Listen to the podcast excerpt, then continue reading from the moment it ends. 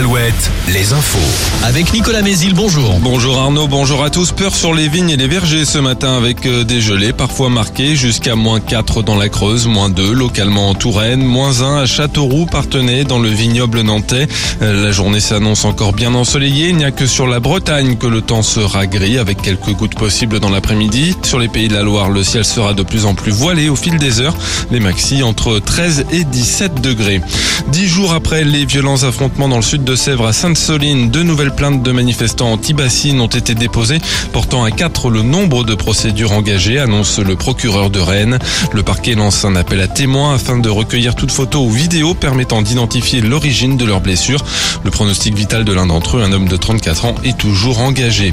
Près de 2000 manifestants ont défilé au son des casseroles hier soir à Nantes contre la réforme des retraites. 250 personnes ont participé à une marche au flambeau à Rennes. Les regards se tournent ce matin vers Matignon. Elisabeth Borne reçoit les syndicats à 10h. La première ministre a déjà exclu de revenir sur le report de l'âge de départ à la retraite à 64 ans. C'est pourtant la condition fixée par les syndicats pour reprendre le dialogue et ne pas claquer la porte de cette réunion.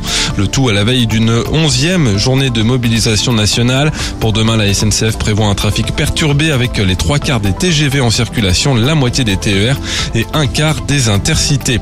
Des manifestants ont perturbé hier le départ du région Pays de la Loire Tour à Saint-Père-en-Ré. Les coureurs n'ont pu s'élancer qu'un par un en file indienne. La première étape a été remportée par le Nazérien Brian Cocard.